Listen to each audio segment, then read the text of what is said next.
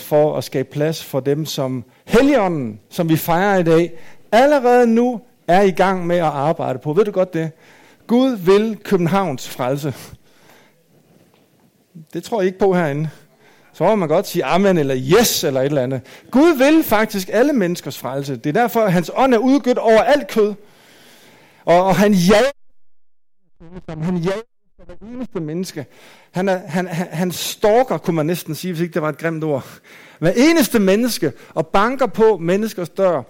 Og vi skal være til stede, kirke. Amen. Vi skal være til stede, både med det rum, vi kan skabe her, men i vores liv, i vores dagligdag, der hvor vi er, og være åbne for, at selv den, som du allermindst tror er åben for Gud, er måske den, der længes allermest. Amen. Dem, som du synes, der er fjernest væk fra Gud, er måske dem, som er aller tættest på ham. Vi skal ikke dømme, hvem og hvor og hvornår. Vi skal bare være parat til til enhver tid at række en hånd ud, dele et ord, dele en tanke, vise hans kærlighed, hans nåde i praksis. Amen.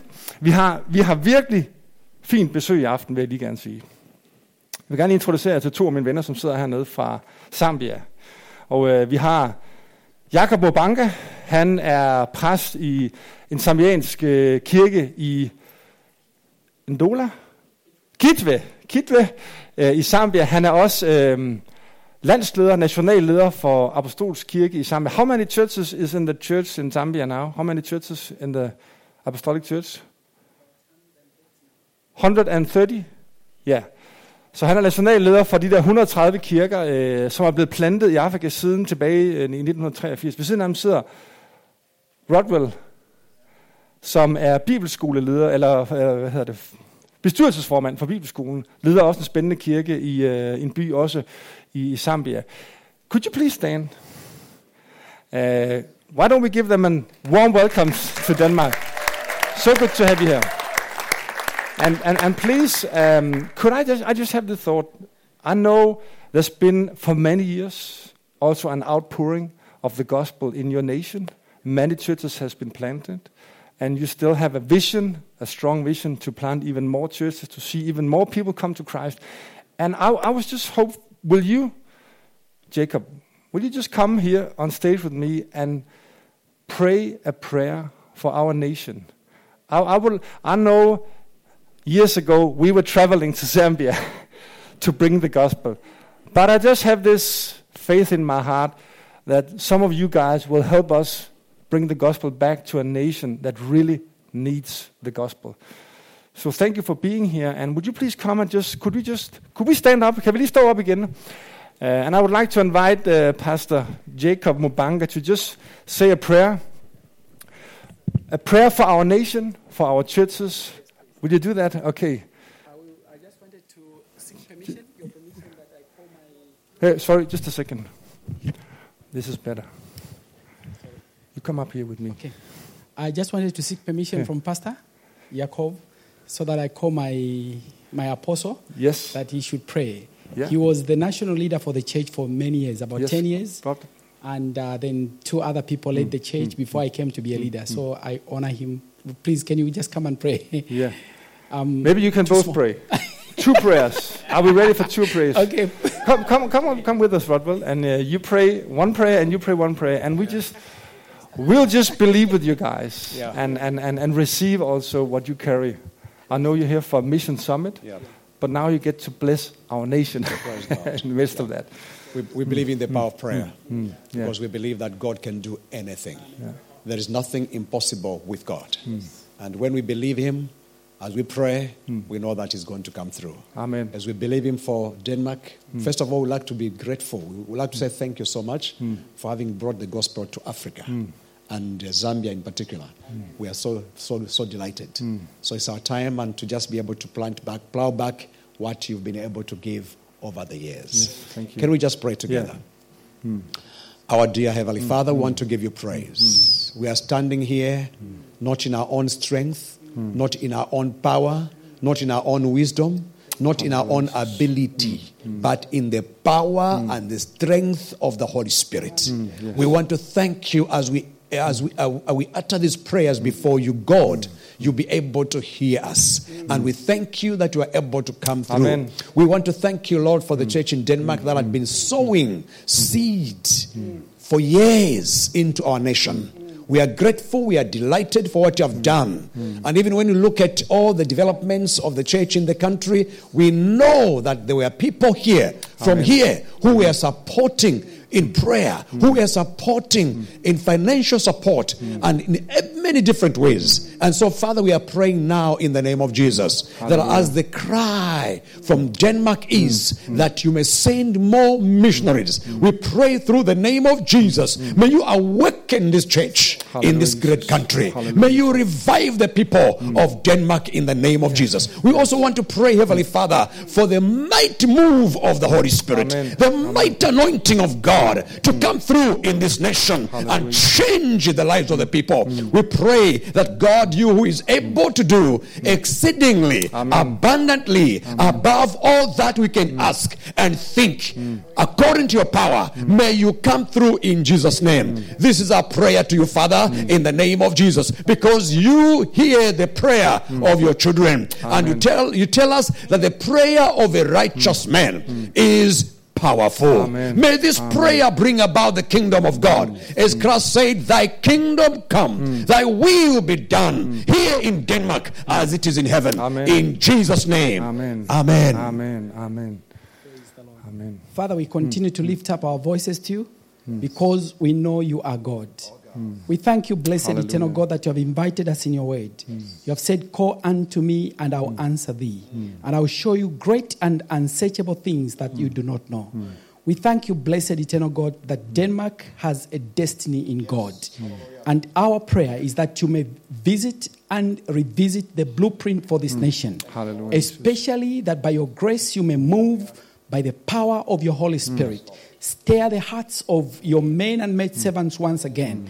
We pray that the fire of the Hallelujah, Spirit of God Yes. will once again burn in their hearts, mm, mm. and that by the outpouring of the Spirit of the mm. Lord, there is going to be a great harvest of souls in this nation and even through those mission stations that they have abroad. We pray for a stirring, Lord. We pray for a stirring, the mm. stirring of the Spirit of the Lord. Hallelujah. In the mighty name of Yes. Jesus, Hallelujah, we pray that every barrier and every bro- blockade, mm. let it melt, let it be broken, because your word tells us that in the presence of the Lord, mountains melt like wax. Mm. And so we pray that in this nation, your glory may shine Amen. again. Amen. It doesn't matter how much the storm is raging. Mm. One thing we know, we believe in a God Amen. who answers prayer. Yes, amen. Visit these your people in this mm. land. Hallelujah, Remember the seed they've sown in the different nations, and now let them let them have a visitation of God again. This is our prayer. Yes. This is our desire. This is our cry to you, oh God. Come through, Father, we pray. Visit Denmark in a fresh Amen. new way Amen. by the power that raised Jesus from the hmm. dead. This is what we ask for. Hmm. In Christ Jesus our Lord. Hmm. And the children of God in this place say, Amen. Amen. Thank you so much. Thank you so much. Selv tak. Giv dem en hånd. Okay.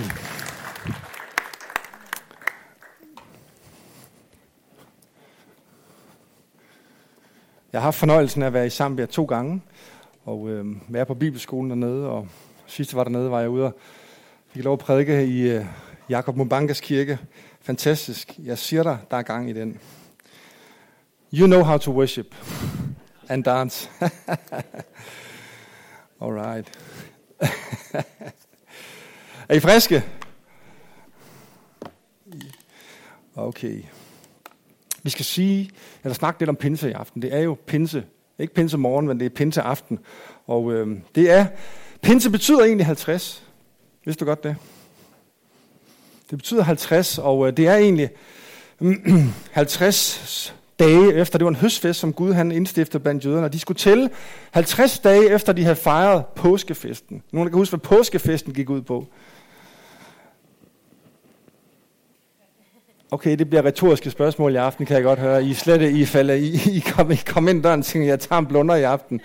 Fair nok. Men påsken var jo, påsken var jo det måltid, som øh, Gud indstiftede, at de skulle fejre, efter de var blevet gået fri af dødsenglen, ikke? og de skulle smøre blodet på stolperne der. Og øh, det måltid, som de skulle tilberede med det lam, hvor de skulle smøre blodet på, det blev til påskemåltid, som de skulle fejre en gang om året. Og så indstiftede Jesus, eller Gud var det, øh, en, en, en, en, en fest mere, som altså var 50 dage skulle de tælle fra påskefesten og frem til den her dag, hvor de så skulle bringe et høstoffer. Øh, og den, blev, den her høstofferfest blev brugt til at fejre, at de så fik de her 10 bud, øh, ved Moses på, på Sinai-bjerget. Og øh, altså her 10 dage efter, der er jo 40 dage fra påske til Kristi Himmelfart. Jesus han var her på jorden i 40 dage. Og så går der 10 dage mere fra Kristi Himmelfart til Pinsen. Og øh, der sad de altså og øh, var forsamlet på det her sted. Og øh, var forsamlet i det her rum, står der. Det her øh, over, øverste rum øh, var forsamlet og, og venter. Der er noget, når Guds folk kommer sammen, er det ikke sandt? Øh, jeg mener faktisk, det er vigtigt, at vi kommer i kirke. Øh, jeg ved godt, vi lever i en tid, hvor det med at gå i kirke hver søndag, det er ikke lige, det er ikke der, vi er. Af en eller anden årsag. Øh, men egentlig så er det den rytme, Gud han har lagt ind i vores liv, at vi en gang om ugen kan tage fri og samles som hans folk. Der er noget med, når vi er samlet som hans folk. Gud åbenbarer sig på en særlig måde også, når vi er samlet som folk. Er det sandt? Øhm, og ikke kun til os som individer, selvom han også åbenbarer sig for os til individer, som individer, så er han også en Gud, som, som samler et folk, som samler en nation, som samler hans brud, hvis man skal bruge det helt store billede. Og når hans folk kommer sammen, så kan vi tillade os at være i forventning til, at Gud han vil gøre noget. Han vil altid gerne tale til sit folk. Han vil også gerne tale til dig individuelt, men han vil også gerne tale til sit folk. Og her var de forsamlet. Og øh, vi læser, jeg vil gerne læse lidt mere, end vi måske bare lige plejer at læse nogle vers fra den her beretning om, da, øh, hvad der skete pinsemorgen, da, da helgenen kommer. Og øh, jeg har det på skærm deroppe, men jeg vil bare lige stå det op her, så jeg ikke skal stå og vende mig om. Og der står sådan her, Pinsemorgen var alle disciplene forsamlet på ét sted. Jeg ved godt, i dag der kan vi livestreame og lytte på podcast og alt muligt. Jeg tror, det er en god ting, at vi er samlet på ét sted. Pludselig kom der en susende lyd oppe, ned oppefra som et voldsomt åndepust, og lyden fyldte hele huset, hvor de sad. Samtidig dalede der små flammer ned, som landede på hver enkelt af de tilstedeværende. Og således blev de alle fyldt med heligånden, og de begyndte at tale på fremmede sprog, som de ellers ikke kendte. Det var ånden, der gav dem ordene. Og Jerusalem, vi får lige lidt kontekst her. I Jerusalem, hvor de altså var forsamlet, der boede der religiøse jøder fra alverdens lande. Og da den her susende lyd kom, så strømmede en masse mennesker derhen for at se, hvad der var på færre. Kunne I forestille jer, hver gang hans folk samlede sig på Filippervej 3? Der var sådan en susen, at folk kom gående op fra Sankt Jørgens sø, for at se, hvad verden der foregår hernede. Og de blev meget forbavs over at høre disciplene tale alle deres forskellige sprog. Hvad sker der her, råbte de undrende. Alle de mænd er jo fra Galilea, og nu hører vi dem tale til os på vores eget modersmål. Hvordan går det til, at vi, og så kommer der helt masse folkeslag, jeg faktisk ikke magter at prøve at udtale, øh, og vi, der kommer fra Rom, både jøder og, jøder og grækere, der har sluttet sig til jødedommen, vi kreter og araber, hvordan går det til, at vi kan høre de her mænd fortælle os om de mægtige ting, Gud har gjort på hvert vores eget sprog? Det var noget mirakel. Det kommer lidt tilbage til i aften. En af de ting, Helligånden gør, er, at han hjælper os til at kommunikere på et sprog, som dem, der ikke kender Jesus, forstår. Nogle gange har det virket lidt omvendt. At Helligånden har fyldt kirken, og så er de blevet mærkelige, og så har de snakket et sprog, som verden ikke forstår. Men Helligånden kom over os for at give os evne til at tale et sprog. Det var det, der skete den dag. Lige pludselig kunne de tale et sprog, som mennesker omkring den forstod. Øhm. Hvor kom jeg til? Der var stor forvirring, og folk råbte i munden på hinanden. Hvad sker der? Men de, der ikke forstod ordene, gjorde nar af disciplene. De har bare drukket for meget vin, råbte de. Da trådte Peter frem, og de andre 11 apostle stillede sig ved siden af ham, og han råbte til folkemængden, og så kommer Peters berømte tale, hvor efter han har talt på et sprog, som de forstod, så var der 3.000 mennesker, der sagde, hvad skal vi gøre? Det her, det stikker i vores hjerte. og så gav det deres liv til Jesus. 3.000 mennesker blev døbt den dag. er det vildt? Jeg er glad for, at der ikke kommer 3.000 gangen her. Men, men, men pinse betyder, pinse betyder, hvis vi fanger helligånden, og hvis vi forstår, hvad det er, helligånden er udgivet for, så betyder det, at mennesker i sidste ende kommer til tro. Det er effekten af, at Guds ånd er kommet over os. Og øh, det, som hidtil har været sådan en årlig fejring af historien, det blev pludselig en begivenhed, som ændrede fremtiden.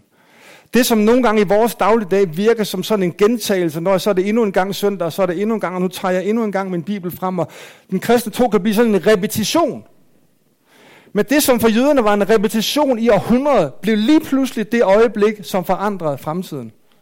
Har vi så nogle øjne, har vi så nogle ører? Er vi fuldstændig åbne for, at et lille øjeblik i vores dagligdag, i vores hverdag, i vores kirkeliv, kan blive begyndelsen på den fremtid, som Gud han har til os? Jeg tror, vi skal være åbne for det. Det er sommercamps tema egentlig handler om. Det her moment. Det her øjeblik, hvor Gud faktisk griber ind i ganske almindelige menneskers liv, i helt almindelige hverdagsagtige situationer, som ellers er bare af gentagende ting, og så forandrer han fremtiden. Amen. Det er den Gud, vi tjener. Og øh, jeg kunne godt tænke mig at tegne. Jeg kunne godt tænke mig at tegne øh, en lille tegning, bare så lige til, for at perspektivere det her med, med, med pinsen, bare lige for at sætte det ind i den store kontekst. Jeg tror, jeg, jeg, vil, jeg vil tro, at nogen af jer har set mig lave den her tegning før, nogen af jer har ikke. Men måske bare lige for at zoome ud og prøve at forstå det her pinsemirakel, det som Helligånden gør, bare i det store perspektiv. Og så når jeg er færdig med det, så vil jeg bare lige nævne fem ultrakort ting, og ja, det er ultrakort ting, som øh, pinsen betyder for os i dag. Jeg vil godt tænke mig bare at perspektivere det en lille smule for at forstå, hvad det er, der sker, da Helligånden lige pludselig kommer over os. Og øh, undskyld, jeg er lige ved at falde den der.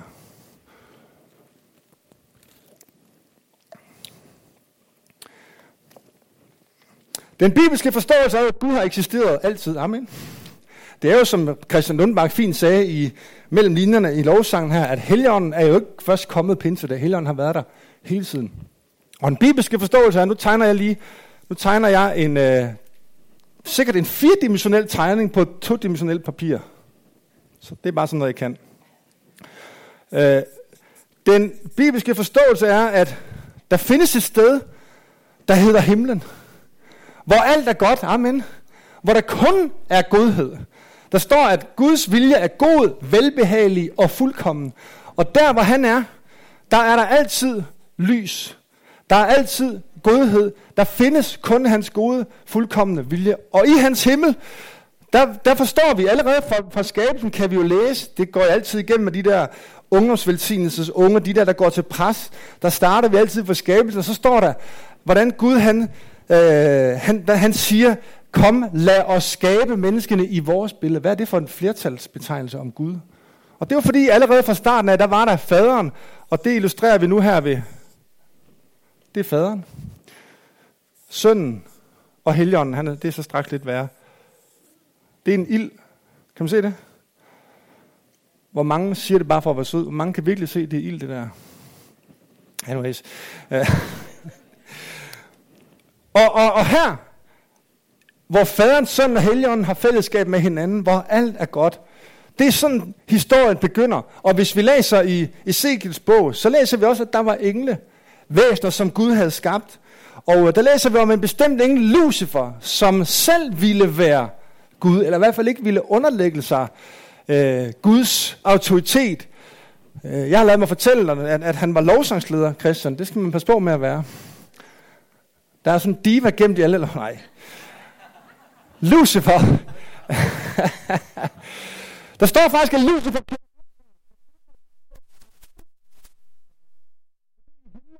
er der kun godt, der er kun lys. Og Bibelen siger, at han, at han blev skubbet ud i det, som vi kalder himmel, rummet. Der er mindst tre ord for himlen i Bibelen. Himlen, himmelrummet, og så himmelvælvingen, den kommer vi til lige om lidt.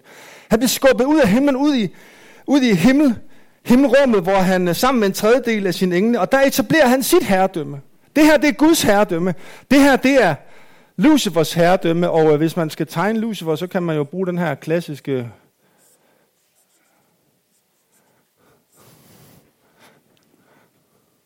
Det er Lucifer.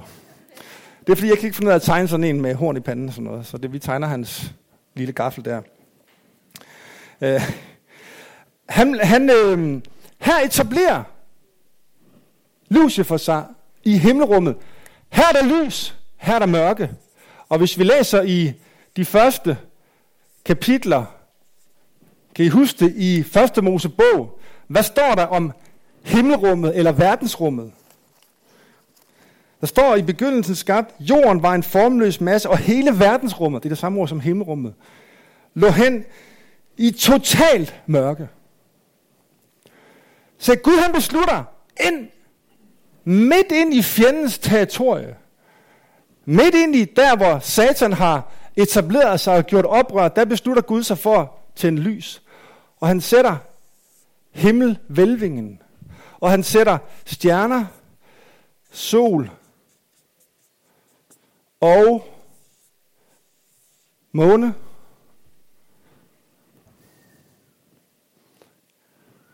Og han etablerer, han skaber jorden. Kan I se, dimensionerne passer sådan cirka? Og, ikke helt. Og, og på den her jord, der sætter han så sin, sin ypperligste skabning, mennesket. Og han får en hat på i dag. Der er mig. Jeg tegner kun en, ellers bliver det bare, vælter de. Og der er vi skabt, vi skulle det ind i tegn 2, til at elske hinanden, til at elske Gud, skabt til at herske over jorden, til at opfylde jorden, til at være hans repræsentanter. Og, og vi læser jo i, i, i, i, i de første kapitler af Bibelen, hvordan Gud kommer ned og går tur dernede sammen med dem, har fællesskab med dem. Gud han sætter lys ind i den her fantastiske fortælling. Men vi ved også, at midt i, midt i det her paradis, hvor Gud selv har taget noget han billede, taget noget af sin godhed, noget af sin himmel, og etableret midt i mørket, har han tændt lys og skabt det her. Det går ikke længe før Lucifer kommer, manifesterende som en slange. Og siger til, vi kender historien, siger til Adam og Eva, ah, er I nu også sikre på, at uh, Gud han vil det her? Uh, han bryder sig ikke. Han bryder sig ikke om lys. Han bryder sig ikke om harmoni, han bryder sig ikke om relation. Og helt fra starten af starter den helt store kamp mellem det gode og det onde. Mellem Gud, som planter og skaber og bringer lys, og så fjenden, som er kommet for at stjæle og ødelægge og bryde ned. Og der står i Efeserbrevet, øh, at den kamp, vi kæmper, er ikke mod kød og blod, men mod magter og myndigheder. Hvorhen? I himmelrummet. Så den kamp, vi kæmper, er ikke mod kød og blod. Det er ikke mennesker herude, der er vores modstandere. Det er magter og myndigheder i himmelrummet, som helt fra starten af har været der for at bringe løgn, for at bringe forfald, for at overbevise mennesker om, at det ikke er Gud. Det er jo det, sekulariseringen handler om. Det handler om, at vi gerne skal have fuldstændig fjernet det her fra ligningen. Hvis bare vi kunne lukke det her kapitel, og lade være med at snakke om himlen og himmelrummet og en åndelig verden, og kun snakke om det fysiske, det skabte, så har vi en total sekularisering, så er vi fri for Gud. Ikke? Men vi ved også, der tror, at der findes et himmelrum, der findes en åndelig verden. Og der findes en kamp, og den kamp, vi kæmper, er stadigvæk kampen mod magter og myndigheder i himmelrummet. Og slangen forfører mennesker og vælger, og menneske vælger Gud fra, menneske vil selv. Og som konsekvens af, så lever mennesker ikke længere i fred med hinanden, og heller ikke længere i fred med Gud. Og 4.000 år senere, læser vi så, opgiver Jesus. Hvis jeg havde tegnet det på et whiteboard, så ville jeg have, så ville jeg have slettet det her. Det kan jeg ikke rigtig her. Jesus giver afkald, står der i Filipperbrødet, på sin himmelske, på sin guddommelige magt, og flytter ned og bliver født som et lille menneske, tager kød og blod, eller i, bliver kød og blod og tager bolig i blandt os. Det er derfor, vi fejrer jul. Hallo? Der fejrer vi. Julen betyder, at Gud selv, som ellers har skabt lys her, forlader sin himmel, giver afkald på alt det, som er godt, alt det, som er hans ret, for at blive begrænset, men for at komme ind i vores verden, for at blive kød og blod, for at komme tæt på, for at flytte ind i vores nabolag. Det er det, som julen handler om. Gud vil gøre hvad som helst for at komme i kontakt med dig. Ved du godt det? Gud selv har forladt sin himmel for at finde dig og mig. Det, det, det, er en, det er en ret vild tanke at tænke på, at Gud forlader sin himmelske bolig.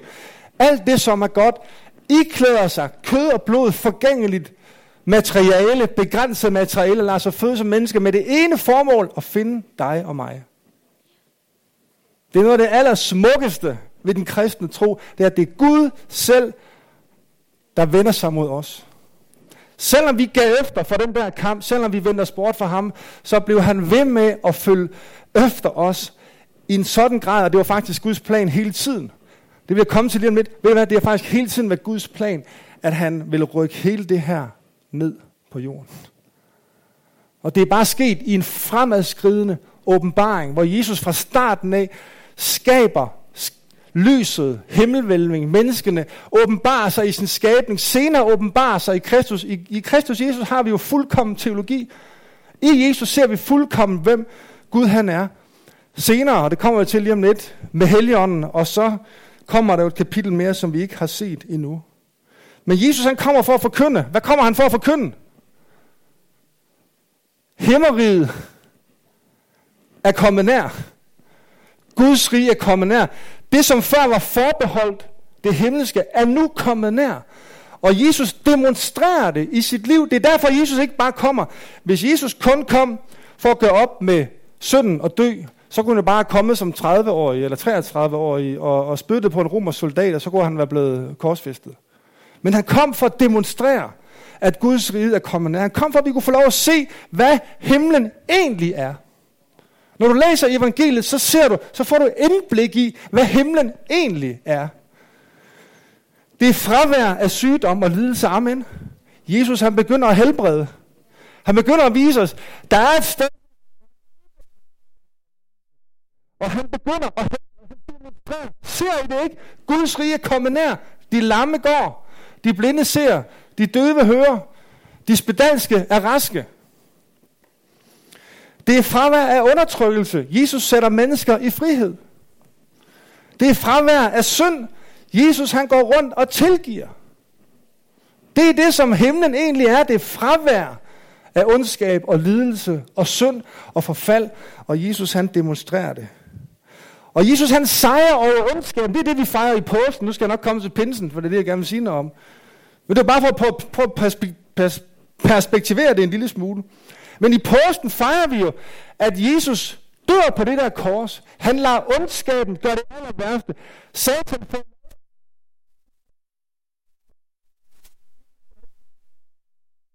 Han slår tilbage. Han gør det, han har prøvet. Han går en ekstra mil. Han lægger sit liv ned for sine venner. Og døden, eller ondskaben får lov at spille det ultimative kort og bruge det ultimative våben, da Jesus han bliver korsfæstet, død og begravet.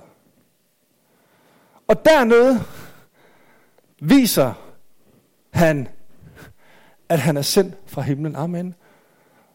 Og at alle himmelrummets magter og myndigheder, når de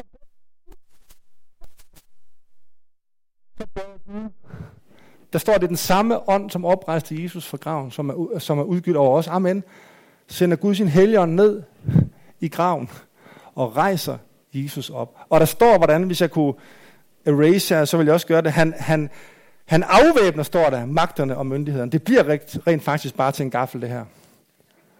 Der står i Kolossenserbrevet, hvordan, magter, hvordan øh, magterne og myndighederne bliver afvæbnet, stillet til skue. Det bliver tydeligt for enhver i graven, at der er ikke noget, som kan sejre over Jesus. Altså hvis vi først begynder, det prædikede jeg også på påskedag, hvis vi først begynder at tro på opstandelsen, så må vi, så må vi, så må vi simpelthen bøje os i støvet og sige, den almægtige Gud er kommet til jorden, og han har, og, og han har fundet menneskene, og han er opstået i kød og blod i Jesus Kristus, og enhver, som tror på ham, skal få lov at opstå i kød og blod også. Hvis han har sejret over døden, det ultimative ondskaben har gjort, det ultimative, som Lucifer og alle hans engle kunne finde på, så er der håb. Så er vi på det vindende hold, amen. Så kan vi godt råbe. Der findes noget, som er større end svaghed. Der findes noget, som er større end synd. Synd er jo ikke noget, mennesker går rundt og tænker, det vil jeg bare gøre. Synd er vores allesammens oplevelse at vi kan ikke engang leve op til vores egne standarder. Vi, vi tænker så meget, kan vi leve op til Guds standarder? Jeg vil ønske, at jeg bare kunne leve op til mine egne standarder. Og jeg er sikker på, at alle mennesker herude, som siger, synd, hvad er det for noget, de vil selv have en oplevelse af, at jeg kan ikke engang leve op til mine egne standarder. Den mand, jeg gerne vil være, den kone, jeg gerne vil være, det vil jeg så ikke være, jeg vil gerne være en mand. Eller den ægtefælle, jeg gerne vil være, den far, jeg gerne vil være, den præst, jeg gerne vil være, eller hvad det nu er, vi gerne vil være. Selv der kommer vi til kort. Men Gud, han har en løsning. Gud regerer på den her jord. Amen. Der er intet våben, som formes imod os, som kan sejre over os. Der er intet våben, som formes imod os, som kan... Må jeg høre det igen? Halleluja! Halleluja! Arne, han er 100 år. Hvor gammel er du, Arne? 99. Hvor er det skønt at høre et halleluja. Giv lige Arne en hånd. Hvis Arne kan sige halleluja, så garanterer jeg for, at en af jer også kan. Intet våben, som formes imod os, kan sejre over os. Når Gud er for os, hvem kan så være imod os? Når Gud selv er kommet ned og har taget hånd om det ultimative våben, som, som den fjende kunne finde på, hvem kan så være imod os? Og derfor kan vi som hans folk rejse os op og tilbede ham. Frimodigt løfte hans navn højt. Der er ingen over ham. Der er ingen ved hans side. Hans lige findes ikke. Og vores opgave er ikke, venner, i 2019 at analysere Gud. Vores opgave er at tilbede Gud. Der er så meget i vores kultur på bagkant af oplysningstiden, som jo i virkeligheden var det opgør hvis man skulle tegne det, det, det kopernikuske øh, øh, hvad hedder det, øh, verdensbillede, så ville det se lidt anderledes ud end det her, men det var trods alt et billede. Det var godt nok med en flad jord og alt sådan noget. Det var ikke særlig oplyst. Men det var trods alt med Gud som centrum. Men alt det gjorde vi op med tilbage i 1500, 1600, 1700, 1800-tallet. Og i dagens Danmark i 2019, vores største problem er vores hoveder. Vores største problem er, at vi tror, at vi kan analysere, vi skal forstå, og vi skal putte den her store, mægtige Gud, som har iscenesat det her for tidernes morgen, ham skal vi putte ind i vores hoved og forstå ham. Jeg vil gerne sige, at din opgave er ikke at analysere Gud, men at bøje dig i stødet for ham og tilbede ham. Fordi han har hånd om det. Han har styr på det. Han er herre over alt det skabte. Han er herre over liv og død. Og hvad end vi har båret med os i dag, så vil jeg gerne bare sige, så er han langt større. Han er langt større. Vi skal ikke frygte noget. Vi skal ikke være bange for, om vi klarer det, vi står i. Vores opgave er ikke at prøve at forstå Gud, men at have tillid til Gud. Der er så meget ved Gud, jeg ikke forstår. Tak og lov. Tak og lov. Jeg synes nogle gange, det som jeg er blevet ansvarlig for i mit liv med fire børn og menighed og hvad man nu ellers er blevet sat til ansvar for, jeg synes nogle gange, det kan være en stor opgave. Jeg er glad for, at jeg ikke har Guds opgave. Men Esajas 55 siger, hans tanker er langt større end vores. Han, han, han, vi, kan slet ikke, vi kan slet ikke forstå, hvad det er, han kan rumme. Og vores opgave er ikke at forstå Gud, men at have tillid til ham. Men historien ender jo ikke der. Det bliver pinse. Se, Gud vil ikke bare, at vi skal vide om ham og genkende hans godhed. Julen betyder, at Jesus kom herned, at Gud blev menneske, at Gud kom tæt på. Påsken betyder, at Jesus sejrede over ondskaben. Påsken betyder, at vi i Kristus kan se, hvem Jesus er, og han har al magt. Men Jesus, Gud vil ikke bare, at vi skal vide om ham, og at vi skal genkende hans godhed. Han vil, at vi skal være som ham. Hallo? Gud har ikke bare sendt Jesus, for at vi kan se i Jesus, hvad Guds rige handler om. Han har faktisk også sendt Helligånden. Det sker på pinsedag, hvor Helligånden også rykker ned. My goodness. Der. Hvor Helligånden også rykker ned. Fordi det er også Guds tanke, at vi skal komme til at tage form af ham. At vi skal blive ligesom ham. At vi skal blive hans repræsentanter her på jorden. At vi ikke bare skal beskue Jesus og se, hvordan han repræsenterer Guds rige, men at vi selv kan blive repræsentanter. Selv kan blive ambassadører. Selv kan komme til at spejle hans godhed og hans herlighed. Er det ikke vildt, at Gud egentlig også ved sin helligånd sender ånden til os, for at vi nu kan blive hans hænder og fødder. For at vi kan komme til at repræsentere den godhed og den fuldkommenhed, som er. Tænk, han udvælger alt det, som er ufuldkommen. Det, som ikke ser ud af noget. Det, som ikke har nogen som helst øh, anseelse i verden, det udvælger han. Dig og mig til at repræsentere hans godhed. Jesus kom ikke for at redde os væk fra jorden. Hallo? Hvis Jesus kom for at redde os væk fra jorden, så har vi nogle gange talt om det i kirkelig sammenhæng, at det handler om hurtigst muligt at komme væk fra jorden og herop. Men så har vi kun behøvet påske. Så vil Jesus have købt os fri. Vores synd, vores skam, vores gæld, det gældsbrevet, som Paulus taler med Koltenserbrødre, ville blive taget af os, og så kunne Jesus flytte os op i sin himmel og sige, kom så, kom til mig. Men det var ikke det, han ville. Han kom ikke for at fjerne os fra himlen og tage os op til himlen. Han kom faktisk for at bringe himlen til jorden. Amen. Han kom for, at alle mennesker skulle få lov at se, hvem han er. Og derfor så blev det pinse.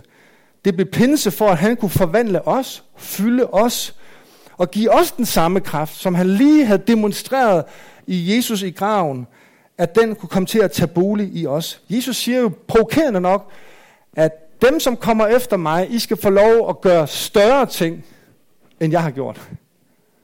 Det var Jesu ord, når Helligånden kommer over jer. I skal få lov at gøre større ting.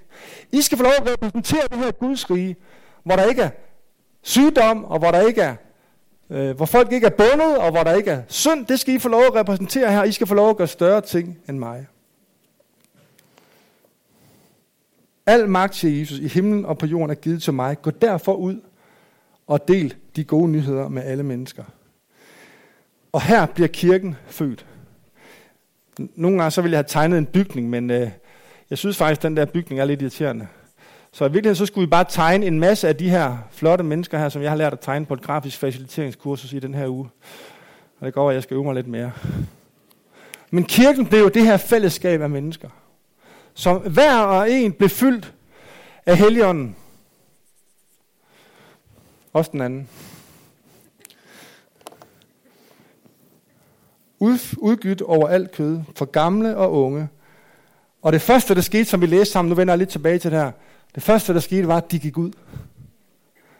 Den første refleks, der var, da helgenen kom over dem, og det er derfor, jeg ikke vil tegne kirken, fordi nogle gange, så, så er det blevet sådan, at det her, så bliver kirken født. Og så blev vi siddende. Og så tænkte vi, yes man, vi har det. Vi har fået helligånden, vi har fået alt det gode, vi er blevet frelste, vi kender Jesus, vi har set Guds ord, og så har vi ellers sunget og fejret det i kirken. Og i nogle sæsoner af kirken har, den været, har det været rigtig meget at handle om at sidde herinde og være glad for, at man selv sad derinde. Og heldigvis i andre sæsoner af kirken har det taget fart, som det gjorde på pinsedagen, at folk gik ud. Og det skete som det allerførste, at de gik ud. Pinse betyder ikke bare, pinse betyder, at Gud ikke bare er kommet nær. Det var julen. Pinse betyder, at Gud ikke bare er blevet synlig i Jesus, som har kæmpet vores kamp. Påsken. Pinse betyder, at han har taget bolig i os. Og der står i 2. Korinther 11, 2, at han har givet os helgeren i vores hjerter som en forsmag på den herlighed, der venter os. Som en forsmag på den herlighed, som venter os. Nu så tænker jeg bare, at det er bare den der kraft, der er i mig. Jeg må gerne sige, at har vi fået en pant, står der, på alt det, som venter os. Det vil sige, himlen selv Al den godhed, alt det, som Gud han egentlig har ville os mennesker, al hans kærlighed og hans godhed, er blevet deponeret i os ved Helligånden. Vi har fået en forsmag på det. Har du smagt det? Har du smagt det? Kom og smag. Kom og se. Kom og smag, at Herren er god. Har du smagt hans godhed? Han bor i dig. Han har taget bolig i dig. Han giver os mulighed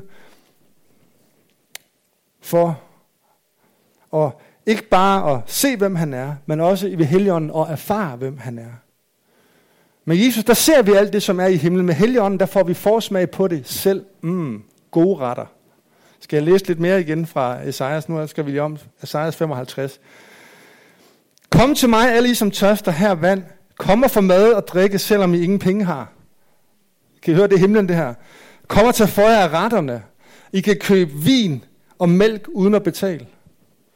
Hvorfor bruger I jeres penge på noget, der hverken mætter eller nærer? Lyt til mig, så får I, hvad der er godt. Udsøgte retter, som mætter jeres sjæle. Amen. Det er det, Helligånden udgiver i os og giver i os. Det er en forsmag på alt det, som Gud han har til os. Med Jesus, der gives vi muligheden for nyt liv. Med Helligånden, der udrustes vi til det her nye liv. På giv mig den næste. Pinse udruster os til at leve det liv. Posten sætter os fri til det nye liv. Pinsen udruster os til det liv. Galaterbrødres kapitel 5 står der, men det er Helligånden. Det, som Helligånden frembringer i os, er kærlighed, glæde og fred, tålmodighed og hjælpsomhed, godhed og troskab, nænsomhed og selvbeherskelse. Og mange vil gerne have en portion af det. Man, kunne, man kan jo tage på selvhjælpskursus. Man kan, jo, man kan jo læse alle mulige gode, gode ting om at forbedre sin karakter, og det vil jeg gerne, det vil jeg gerne, det vil jeg gerne anbefale. Gør alt, hvad du kan for at forbedre din karakter. Men jeg vil gerne sige, at Helligånden frembringer i os. Det er en frugt af hans tilstedeværelse. Nogle gange så har vi det næsten som om, vi skal lige have styr på os selv og, og, og, komme, og, og være helt, næsten helt perfekte, før vi, før vi tror, at vi kan få lov at opleve alt det, som Helligånden har til os. Og, og mens så parkerer vi Helligånden ind i værelset ved siden af og siger, vent lige til jeg lige har fået styr på mit liv, så vil jeg rigtig gerne opleve alt, du har til mig. Men det er egentlig Helligånden, der er kommet for at hjælpe os, udruste os, forandre os til alt det, som Gud han egentlig havde tænkt for os. Amen. Pinsen giver os nyt sprog.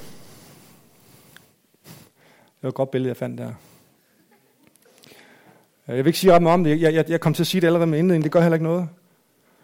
Der er to, der er to elementer af, af, af det nye sprog. For det første, så er det det, jeg sagde i starten. Helligånden i os betyder, at vi rent faktisk kan tale et sprog,